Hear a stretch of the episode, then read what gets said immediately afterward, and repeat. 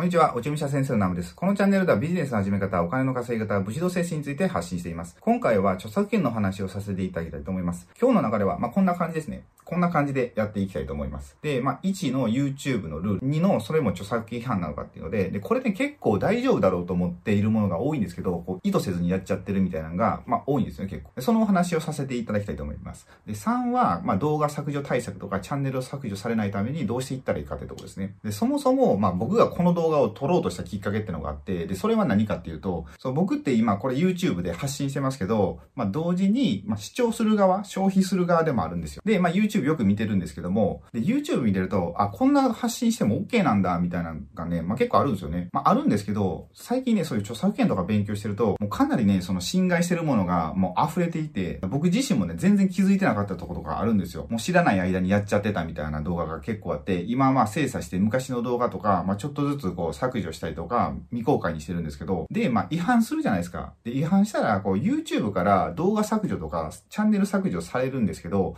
まあ、それも嫌ですけど、まあ、これまだマシな方で、だってまあ、やろうと思ったら復活できるじゃないですか。まあ、なんですけど、それでも、こう、賠償問題とかになると、例えば弁護士費用とか、その賠償金とか発生するわけですよね。で、そうなると本末転倒になると思うんですよ。一応、こう YouTube ってのをお金を稼ごうっていう目的で始めるわけじゃないですか。まあ、それなのに、こう自分の財産を減らしてしまうみたいな結果になると思うんで、だからね、まあ、すごいこの著作権っていうのは気をつけていった方がいいと思うんですよ。僕も昔ね、この中国輸入ビジネスっていうのをまあしてたっていうか、まあ今もしてるんですけど、まあ何年か前にね、まあちょっとやっちゃったことがあったんですよ。まあある某世界的企業のまあ弁護士さんからお手紙をいただいて、まあ著作権侵害してますよみたいな風にまあ言われたんですよね。で、それでまあいろいろ大変だった時があって、それで最近こう動画を配信しだしたので、まあ動画に関してもやっぱりちゃんと著作権って守らないとダメだよなと思って、まあ今勉強し直してるところです。で、今回は一応 YouTube って言ってるんですけど、まあこれって、そのブログとか SNS とかオンラインで発信してる、ま、方にも共通して言えることだと思うんですよね。まあ何かをそうやって公の場で、まあオンライン上でビジネスをしていくってなると、まあ、誰かの権利をまあ侵害しないようにしないといけないじゃないですか。なんでこれからそうやってまあオンライン上でビジネスをされる方も、まあぜひ最後まで一緒に見ていただければと思います。じゃあまず1の YouTube のルールですね。で、このルールっていうのが、一応コミュニティガイドラインっていうのがあるんですよ。まあ、規約みたいなもんなんですけど、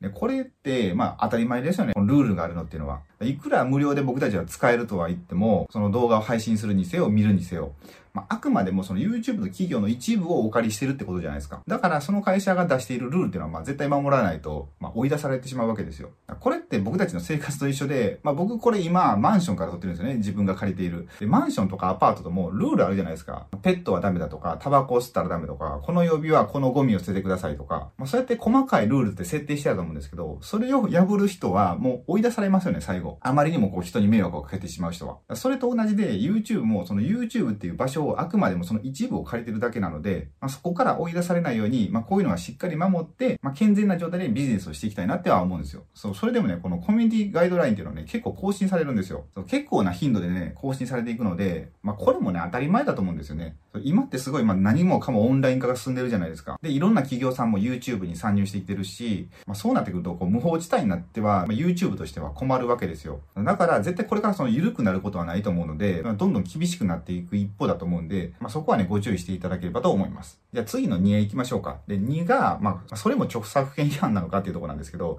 これね、まあ、僕も調べてっていろいろあるんですけど、まあ、そもそも著作権っていうのは何なのかっていうとは思ったんですよね。で、あと僕、輸入ビジネスをしてるときに、の商標権とか衣装権っていうのもあるんですよ。で、この差っていうのは何かっていうと、著作権っていうのは特にね、何も登録とか必要ないんですよ。で、逆に商標権とか衣装権っていうのは、まあ、登録が必要なんですよね。で、ちなみに商標権っていうのは、その、のブランドのロゴであったりとか、衣装権っていうのはそのデザインですよね。デザインとかその色とか。でそういうところの権利を守るために、まあ、登録するんですよ。だから著作権っていうのは、僕言うたらこれ今動画撮ってるじゃないですか。これの、この動画をもう勝手に使ったらダメなわけですよ。で、それで僕が訴えたら、裁判では負けるんですよね。だから著作権っていうのは別にどこどこに登録するとかそんなんじゃなくて、僕がこれを作った時点でもう発生するもんなんですよね。そう、だからね、これを知ってないと、本当簡単にね、この著作権の侵害なんてやっちゃうんですよね。僕も全然やってますもん、本当に動画の中で。だ本当気をつけないとダメだなと思うんですけど、YouTube の中で言うと、もう例えばですよ、たまたま、こう、街の中でなんか動画を撮るとするじゃないですか。で、お店の中で撮るとして、まあ、そのラジオから何か曲が流れますよね。で、その曲が流れて、その動画の中に入ってしまったら、もうそれはそれで著作権の侵害になっちゃうんですよ。で、最近すごい YouTube 頭が良くて、その AI がめちゃめちゃ発達してるんですよ。だからね、その音楽を検知して、もうね、いきなり、まあ、結構すぐね、なんかメールが届いたりするわけですよ。そ、これね、ほんとすごくて、前もね、僕、鬼滅の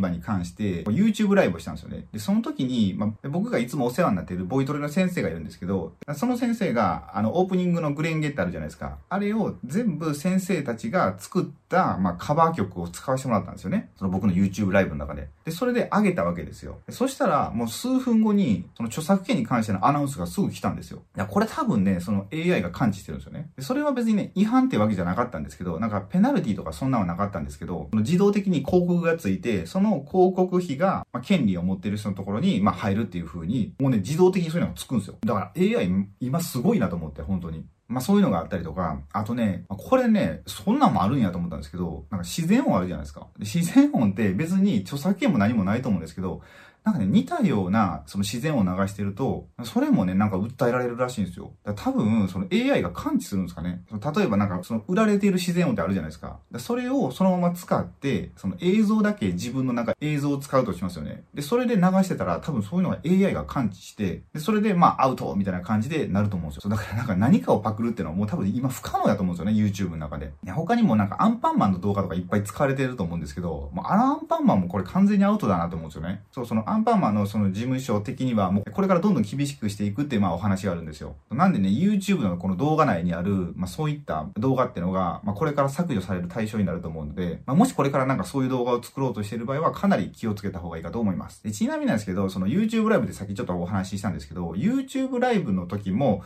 そのガイドラインっていうのは、まあ適用されるんですよ。だからね、そのライブの中で著作権に関わる何かをまあ出したりするとするじゃないですか。それもね、もしかしたら AI が感知して、まあ途中で強制終了ってことになるかもしれないですね。その言葉の場合だと、それね、感知するらしいんですよ、AI が。なんか、ライブしてて、まあそういう使ってはいけない単語ってあるじゃないですか。それを使うことで、なんかその使った直後からすごい重たくなったりとか、そのライブが。まあ通信速度の制限が入るのか何なのかわかんないんですけど、そのなんかライブがしにくくなって、で、最終的にこう強制的に終了させられて、で、その後3ヶ月、まあ YouTube ライブができなくなるペナルティをもらうとか、まあそういうことがあるんですよね。そうなんでね、もうここまで来ると完全に監視されてるわけですよ。まあだからね、ほんと悪いことできないと思うんですよね。これ YouTube の中で。これから特に。はい。まあ2はこんな感じですね。で、次3行きましょうか。3の、まあ、動画削除とかそのチャンネル削除対策ですね。で、これはどうするかっていうと、まあ、とりあえずそれで AI が感知するっていう部分はあるんですけど、まあそれでもなんか普通に生き残ってる動画いっぱいあるじゃないですか。まあ、あれっていうのは申告制なんですよね。で、権利を持ってる人が、まあ、訴えない限り大丈夫なんですよ。その時は。その時は大丈夫なんですけど、今後、まあ長い目で見たら、それがそのまんまいけるかっていうのは、まあ謎ですよね。そのメーカー側とかが、もうこれダメですって言ったら、まあ全部ダメになるんですよ。その動画は。だからね、その今後もその大丈夫っていう保証は一切ないんで、まあ結構ね、怖いですよね。そういうの出すのは。うん。そう、あとね、その本要約とかもあるじゃないですか。で、あれもね、今は大体 OK なんですけど、まあ普通に考えたら出版社さんって、その本を買ってもらわないと商売成り立たないから、その本要約でも、あまりにもその本のことを詳しく書かれすぎると、まあ嫌じゃないですか。僕が出版社やったら嫌なんですよ。そうなると、まあ、訴えますよね、多分。そう、だからね、その許可をもらってたらいいと思うんですよ、出版社さんに。結構ね、許可もらってる方多いんですよ、その絵本とかで。そういう方だったら大丈夫なんですけど、その許可を取らずにやってると、まあ、最終的にちょっとどうなるかわかんないですよね、これ。そう、これね、僕もたまにやっちゃうんですけど、商品レビューみたいなのやっちゃうんですけど、これもね、わかんないですよね。いいこと言ってますけど、そのいいことを言ってたとしても、その、その商品を提供している側からしたら、それは言ってほしいことなのかどうなのかわかんないじゃないですか。で、言ってほしいことだったらいいけど、それはあんまり言ってほしくないなってことだったら、そのメーカーが YouTube に言ったら、まあ消すことができるわけですよ。訴えることができるわけですよ。だからね、多分その企業側からしたら、その、その商品の世界観を壊していってほしくないと思うんですよね。まあ、僕が実際何か商品を作って、で、勝手にレビューされてて、なんか自分が作り上げた世界をどんどん壊されていったら、それは嫌だと思うんですよね。だから自分がまあそっちの立場に立ってみて、何をしてほしいか何をしてほしくないですよね。で、何かもし動画の中で使うとしたら、まあ、直接その権利を持ってるところに、まあ、問い合わせした方がいいと思うんですよ。まあ、こういう風に商品を使いたいんですけども、使わせてもらっていいですかみたいな感じで。それで OK だったら、まあ全然いいじゃないですか。訴えられることもないし。むしろそれでまあ仲良くなって何か今度商品を送ってくれたりするかもしれないですよね。そう、だからね、まあなんかそうやって短期的に売り上げをバーって上げようっていうんじゃなくて、だって著作権の何か有名なもの使ったら、まあ人が集まってチャンネルとか成長するじゃないですか。まあそうやってこう短期的な目線でいくんじゃなくて、こうできるだけやっぱルールを守りながら長期的な目線でこう発展していけるようなチャンネルにしたいと思うんですよね、僕は。そうなんでね、こうやってチャンネルを一緒に今見ていただいている方と、まあ一緒にね、こう成長していければいいかなと思うんですよ。はい。って感じですかね。まあ今回の動画は。まあ今回はこうやって著作権についてお話しさせていただいたんですけど、多分ね、今後もね、この YouTube 内の規約っていうのはどんどん変わっていくと思うんですよ。そうなんで、またね、皆さんにお役に立てていただけるような、まあ、情報があったら、こうシェアさせていただくので、もしまだチャンネル登録をしていただいてない方がいらっしゃいましたら、よろしければチャンネル登録をお願いいたします。あと、もしよろしければ、僕が動画を作るモチベーションになるので、一言コメントいただけると嬉しいです。それでは最後までご視聴いただきありがとうございました。